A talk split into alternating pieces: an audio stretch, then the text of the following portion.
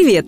Вы слушаете подкаст «Фуфло» про препараты и методы с недоказанной эффективностью, которыми нас лечат. Чаще всего они бесполезны, иногда опасны. В первом сезоне мы рассказывали про лекарства, а во втором проверяем практики и народные методы. Каждый выпуск – новая процедура, которая вам не нужна. Подкаст «Фуфлу» делает медицинская редакция проекта «Купрум». Подписывайтесь на нас и ставьте оценки там, где слушаете. Так больше людей узнает, на что не стоит тратить время и деньги. Почему эмоционально-образная терапия не избавит от боли и страхов? В этом выпуске говорим про эмоционально-образную терапию, отечественный метод в области психодинамической психотерапии, который разработал в начале 1990-х годов кандидат психологических наук Николай Линде.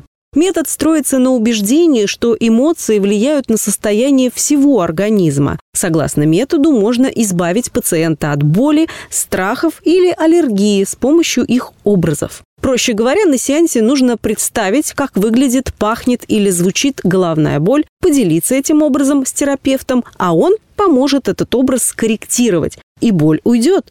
В книге Николая Линде есть глава «Причины эффективности эмоционально-образной терапии». Там автор ссылается только на личную практику. Нет научных доказательств, что эмоционально-образная терапия эффективна. То есть нет ни одного исследования, где ученые проверяли, избавляет ли этот метод от боли и страхов. За рубежом эмоционально-образную терапию не применяют.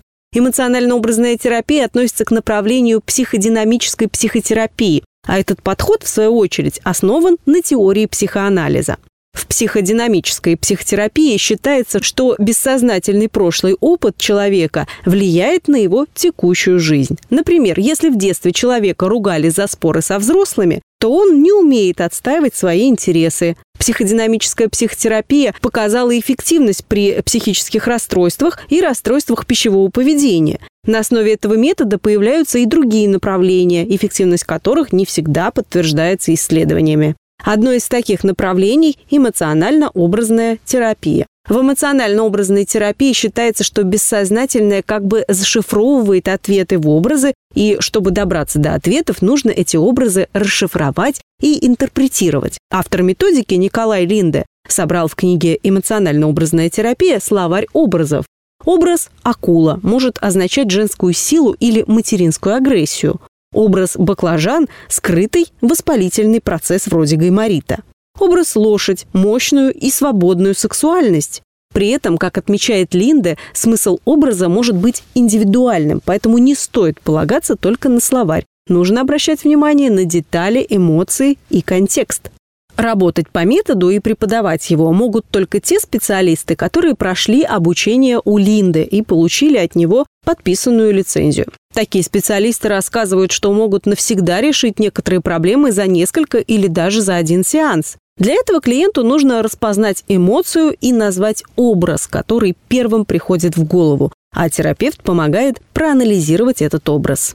Эмоционально-образная терапия также обещает избавить от сезонной аллергии, но это не так. Психолог, в каком бы направлении он ни работал, не может избавить человека от аллергии. Это биологическая реакция иммунной системы, которую не получится изменить, даже если проработать старые обиды. Аллергию могут запускать разные аллергены – еда, пыльца и растения, пылевые клещи. Чтобы выяснить, из-за чего появилась аллергия, нужно идти к аллергологу. В то же время некоторые виды аллергии, например, крапивницу, провоцируют и другие факторы, среди которых стресс.